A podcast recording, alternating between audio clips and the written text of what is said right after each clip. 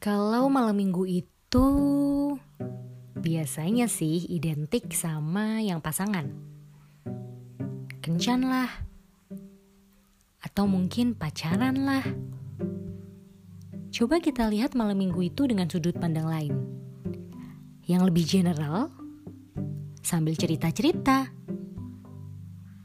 Ayo duduk manis dan dengarkan cerita Sabtu malam.